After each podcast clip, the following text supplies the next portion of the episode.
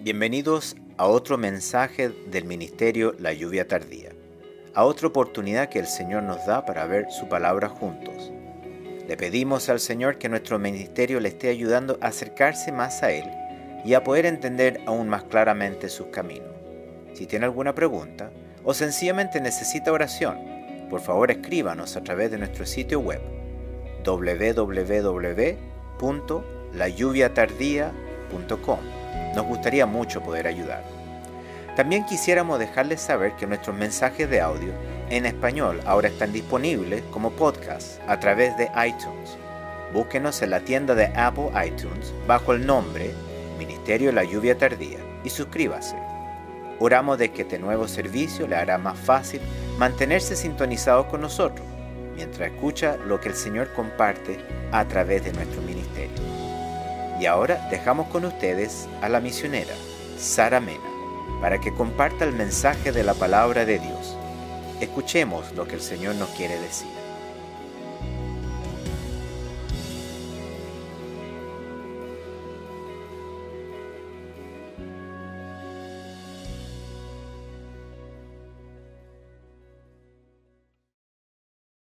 Que el Señor les bendiga. Hoy la palabra nos dice que muchos serán limpios y emblanquecidos y purificados. Cuando el Señor a través de su Espíritu guió a Daniel para que escribiera esto, dejó establecido la forma en que su propósito se iba a cumplir en cada vida que creyera en él, al decir, muchos serán limpios y emblanquecidos y purificados. Aquí el Señor en su palabra nos está mostrando una continuidad al decirnos que primeramente se debe pasar por esa limpieza para después proseguir a la segunda etapa que es emblanquecerse y la última etapa que es purificarse. ¿Y quiénes son realmente estas vidas? Los que son verdaderamente creyentes los que están totalmente dispuestos a entender y a cumplir esto en obediencia a Dios. Porque nos está hablando de tres etapas que hay que vivirla para poder entrar en el reino de Dios. Y ante esto no hay pero que valga ni excusa posible. Pero lo triste y lo nefasto que está ocurriendo es que muchos de los llamados creyentes no quieren entender esto que es tan primordial para nuestra salvación, porque así lo dejó establecido Dios. Por lo tanto, es su voluntad. Pero lo malo de todo esto es que hoy en día la mayoría de los creyentes o se sienten buenos o están siguiendo la nueva doctrina que ha venido a destruir lo establecido por Dios al enseñar en ella que solamente basta creer en el Señor Jesucristo para ser salvo y no es necesario el arrepentimiento de pecados, porque Dios los ama a todos y los acepta tal como ellos son. Qué conveniente resulta esto para muchos que creen que todos se lo merecen, al no respetar el sacrificio del Señor por el cual cumplió con el fin de acabar con el pecado en nosotros. Por esto mismo la epístola a los hebreos nos dice, porque no entró Cristo en el santuario hecho de mano, figura del verdadero, sino en el cielo mismo, para presentarse ahora por nosotros ante Dios y no para ofrecerse muchas veces, como entra el sacerdote en el lugar santísimo cada año con sangre ajena. De otra manera le hubiera sido necesario padecer muchas veces desde el principio del mundo. Pero ahora, en la consumación de los siglos, se presentó una vez para siempre por el sacrificio de sí mismo para quitar de en medio el pecado. Este fue el gran propósito del Señor, quitar de en medio el pecado, que es lo que nos separa de Dios. Por lo tanto, lo principal que nos acerca es el arrepentimiento y la conversión. Entonces yo pregunto a los creadores de esta nueva doctrina, si esto no es así, entonces ¿para qué vino Juan el Bautista? ¿Cuál fue el propósito de Dios según ellos? Porque los cuatro evangelios del Señor comienzan con él. Porque en el Evangelio de Mateo, después de escribir del gran acontecimiento del nacimiento del Señor Jesús, nos habla de Juan el Bautista y dice, en aquellos días vino Juan el Bautista predicando en el desierto de Judea y diciendo, arrepentíos porque el reino de los cielos se ha acercado. Pues este es aquel de quien habló el profeta Isaías cuando dijo, voz del que clama en el desierto, preparad el camino del Señor, enderezad su senda. Y Juan estaba vestido de pelo de camello y tenía un cinto de cuero alrededor de su lomo. Y su comida era langosta y miel silvestre. Y salía a él Jerusalén y toda Judea y toda la provincia de alrededor del Jordán. Y eran bautizados por él en el Jordán, confesando sus pecados. Al ver el que muchos de los fariseos y de los saduceos venían a su bautismo, les decía, generación de víbora, ¿quién nos enseñó a huir de la ira venidera? Haced pues frutos dignos de arrepentimiento. Y no penséis decir dentro de vosotros mismos, Abraham tenemos por padre. Porque yo digo que Dios puede levantar hijo a Abraham aún de estas piedras y ya también el hacha está puesta a la raíz de los árboles. Por tanto, todo árbol que no da buen fruto es cortado y echado en el fuego. Yo a la verdad os bautizo en agua para arrepentimiento, pero el que viene tras mí, cuyo calzado yo no soy digno de llevar, es más poderoso que yo. Él os bautizará en Espíritu Santo y fuego. Su aventador está en su mano y limpiará su era y recogerá su trigo en el granero y quemará la paja en fuego que nunca se apagará. Compénsete, comprende y respeta la palabra de Dios que nos dice que Juan el Bautista vino a bautizar en agua para arrepentimiento. Todo está más que claro. Si no hay arrepentimiento y conversión, no estás dando buen fruto. Y si continúa así, el Señor no te bautizará en el Espíritu Santo. Pero sí, Dios, por tratar de salvarte, sí te bautizará en el fuego de la prueba. Y yo te pregunto, ¿qué hará en medio de la prueba de fuego? ¿Te arrepentirá en medio del dolor? ¿O seguirá tu mente empecinada en seguir lo que dice el hombre en vez de obedecer la voz de Dios? ¿O eres también de aquellos que se sienten tan buenos que no tienen por qué seguir limpiándose?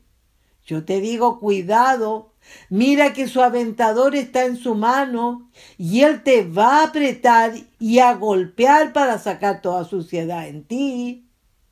Porque el Señor está decidido a limpiar su era Medítalo y decide. O te conviertes en trigo limpio, reconociendo lo sucio y pecador que eres, como todos los hombres, llegando a sentir vergüenza de todo ello y te arrepientes hasta del día que naciste, como lo hizo David ante Dios, confesando y diciéndole, porque yo reconozco mis rebeliones y mi pecado está siempre delante de mí. Contra ti y contra ti solo he pecado y hecho lo malo delante de tus ojos, para que seas reconocido justo en tu palabra y tenido por puro en tu juicio. He aquí en maldad he sido formado y en pecado me concibió mi madre.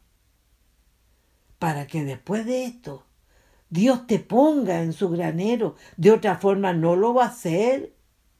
¿O quieres terminar como paja? Y ser echado en el fuego que nunca se apagará. Y esto te lo dice en los cuatro evangelios, porque el evangelio de Marcos dice principio del evangelio de Jesucristo, Hijo de Dios. Como está escrito en Isaías el profeta, y aquí yo envío mi mensajero delante de tu faz, el cual preparará tu camino delante de ti. voz del que clama en el desierto, preparad el camino del Señor, enderezad sus sendas. Bautizaba Juan en el desierto y predicaba el bautismo de arrepentimiento para perdón de pecados y salían a él toda la provincia de Judea y todos los de Jerusalén, y eran bautizados por él en el río Jordán, confesando sus pecados. Debiéramos fijarnos muy bien cuando dice que este es el principio del Evangelio de Jesucristo, Hijo de Dios. ¿Y qué fue lo que predicó en este principio? El bautismo de arrepentimiento. Y si esto fuese el principio, quiere decir que es lo elemental para comenzar algo tan importante. Entonces, ¿se pueden atrever a quitar esto que es tan elemental e importante para la salvación de los hombres? Hay que ser más que atrevido ante Dios para llegar a esto porque cada uno de los evangelios lo presenta en la misma forma que es elemental como principio. Y el Evangelio de Lucas, al ser él uno de los escribas más diligentes del Nuevo Testamento, lo pone más claro todavía cuando dice, y siendo sumos sacerdotes, Anás y Caifás, vino palabra de Dios a Juan, hijo de Zacarías, en el desierto. Y él fue por toda la región contigua al Jordán predicando el bautismo de arrepentimiento para perdón de pecado como está escrito en el libro de las palabras del profeta Isaías que dice, voz del que clama en el desierto, preparad el camino al Señor, enderezad su senda, todo valle se rellenará y se bajará todo monte y collado. Los caminos torcidos serán enderezados y los caminos ásperos allanados y verá toda carne la salvación de Dios. Y decía a las multitudes que salían para ser bautizadas por él, Oh generación de víbora, ¿quién nos enseñó a huir de la ira venidera? Haced pues frutos dignos de arrepentimiento y no comencéis a decir dentro de vosotros mismos, tenemos a Abraham por padre. Porque os digo que Dios puede levantar hijo a Abraham aún de estas piedras. Y ya también el hacha está puesta a la raíz de los árboles. Por tanto, todo árbol que no da buen fruto se corta y se echa en el fuego. Pero aquí no solamente Lucas enfrenta fuertemente al pecador para que haya en ello un verdadero arrepentimiento lleno de vergüenza y de dolor, sino que también los exhorta a un cambio en su vida, a una conversión real. Y para que no haya hipocresía en ello, le enseña cómo deben ser los frutos dignos de arrepentimiento cuando dice, y la gente le preguntaba diciendo, entonces, ¿qué haremos? Y respondiendo les dijo, el que tiene dos túnicas, dé al que no tiene, y el que tiene que comer, haga lo mismo. Y vinieron también unos publicanos para ser bautizados y le dijeron, Maestro, ¿qué haremos? Él le dijo, no exijáis más de lo que os está ordenado. También le preguntaron unos soldados diciendo, ¿Y nosotros qué haremos? Y les dijo, no hagáis extorsión a nadie, ni calumniéis, y contentaos con vuestro salario.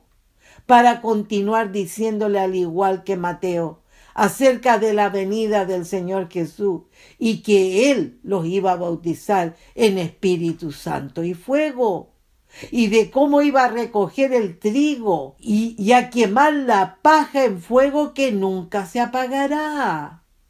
Esto es algo tan importante de entender y de respetarlo y de cumplirlo para poder ser salvo.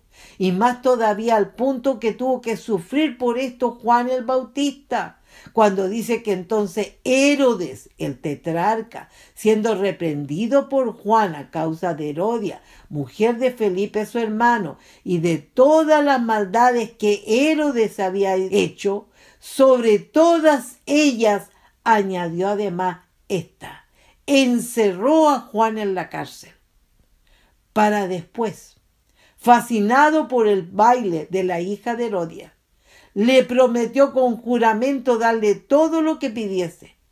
Ella, intuida primero por su madre, dijo, dame en un plato la cabeza de Juan el Bautista. Entonces el rey se entristeció, pero a causa del juramento y de los que estaban con él a la mesa, mandó que se la diesen y ordenó decapitar a Juan en la cárcel. Y fue traída su cabeza en un plato y dada a la muchacha, y ella la presentó a su madre. Meditemos profundamente en esto. Juan el Bautista llegó a dar la vida por este ministerio y en base a esto, pregúntate, ¿crees que esto puede haber sido en vano? ¿Puedes considerar que no tuvo ninguna importancia el bautismo de arrepentimiento que predicó? Y lo peor de todo, que en tu falta de arrepentimiento no estás respetando lo más importante, que es el sacrificio del Señor, sintiendo que todo te lo mereces al no querer limpiarte y emblanquecerte y purificarte. Y esto está ocurriendo en unos porque no quieren reconocer que son pecadores. Y en otros porque no quieren arrepentirse para poder seguir pecando. Más todavía cuando la palabra dice, si decimos que no tenemos pecado, nos engañamos a nosotros mismos y la verdad no está en nosotros. En cambio, si confesamos nuestro pecado, Él es fiel y justo para perdonar nuestro pecado y limpiarnos de toda maldad. Pero si decimos que no hemos pecado, le hacemos a Él mentiroso y su palabra no está en nosotros. Yo me pregunto, ¿cuántos hay que están haciendo lo mismo de Herodes? Encerrando la palabra para no tener que escucharla, pero sí escuchando y siguiendo la nueva doctrina que los llevará a la muerte eterna. Todos los que no quieren arrepentirse, todos los que están empecinados en ser paja y no trigo, todos los que se tapan los oídos para no escuchar la verdad de Dios, por eso que vuelvo a recalcar que es tan grande el error de esta vida a no querer entender que los cuatro evangelios empiezan por mostrar esto tan esencial para la salvación de los hombres. Cuando el apóstol Juan en su evangelio dice, hubo un hombre enviado de Dios, el cual se llamaba Juan. Este vino por testimonio para que diese testimonio de la luz, a fin de que todos creyesen por él no era en la luz, sino para que diese testimonio de la luz. Aquella luz verdadera que alumbra a todo hombre venía a este mundo. En el mundo estaba y el mundo por él fue hecho, pero el mundo no le conoció. A los suyos vino y los suyos no le recibieron. El mundo no le quiere conocer, porque no quiere arrepentirse y cambiar y los suyos no le quieren recibir porque no quieren convertirse para tener que obedecer. Por eso que la palabra dice, muchos serán limpios y emblanquecidos y purificados, los impíos procederán impíamente y ninguno de los impíos entenderá, pero los entendidos comprenderán. Hoy he podido entender que todo aquel que está empecinado en su pecado no entenderá porque este mal le nace de su corazón.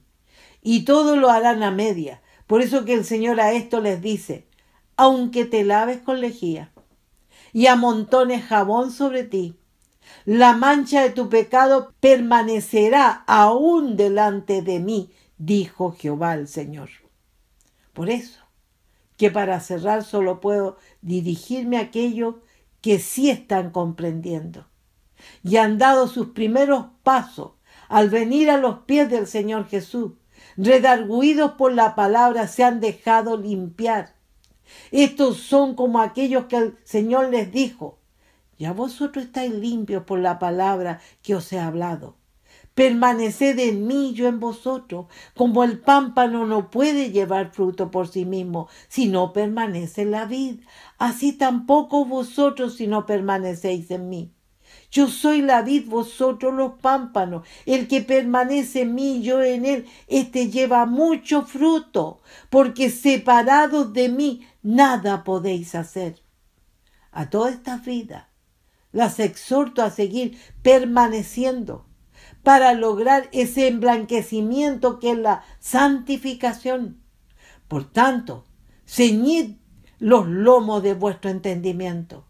Sed sobrio y esperad por completo en la gracia que se os traerá cuando Jesucristo sea manifestado. Como hijos obedientes, no os conforméis a los deseos que antes teníais estando en vuestra ignorancia, sino como aquel que os llamó es santo, sed también vosotros santos en toda vuestra manera de vivir, porque escrito está, sed santo porque yo soy santo, para que así puedas permanecer hasta el final y seas purificado. Y por esto que el apóstol Juan nos exhorta y nos anima diciéndonos, mirad cuál amor nos ha dado el Padre, para que seamos llamados hijos de Dios. Por esto que el mundo no nos conoce, porque no le conoció a Él. Amados, ahora somos hijos de Dios y aún no se ha manifestado lo que hemos de ser. Pero sabemos que cuando Él se manifieste, seremos semejantes a Él, porque le veremos tal como Él es. Y todo aquel que tiene esta esperanza en Él se purifica a sí mismo, así como Él es puro. Hemos visto en la palabra que nos ha dicho que muchos serán limpios y emblanquecidos y purificados. Pero también nos ha dicho que los impíos no van a entender. Pero en cambio los que entiendan van a comprender, dejándose limpiar, emblanquecer y purificar, porque quieren ser trigo para el granero del Señor. Por eso hoy quiero preguntarte, ¿Qué quieres ser tú para Dios? ¿Quieres ser trigo o ser paja? Si quieres ser trigo, te aconsejo que te humilles a los pies del Señor. Reconoce todo tu pecado y pídele perdón. Decidido a dejar que todos tus caminos sean enderezados por su palabra, para que tu corazón empiece a ser limpiado, para continuar tu conversión que irán emblanqueciendo tu ropa, para que puedas permanecer hasta el final y ser purificado. Por eso, a todos los que hemos entendido, comprendiendo la voluntad de Dios, se nos ha dicho, puesto que Cristo ha padecido por nosotros en la carne, vosotros también armados del mismo pensamiento. Pues quien ha padecido en la carne terminó con el pecado, para no vivir el tiempo que resta en la carne conforme a las concupiscencias de los hombres, sino conforme a la voluntad de Dios. Amén. Que el Señor les bendiga.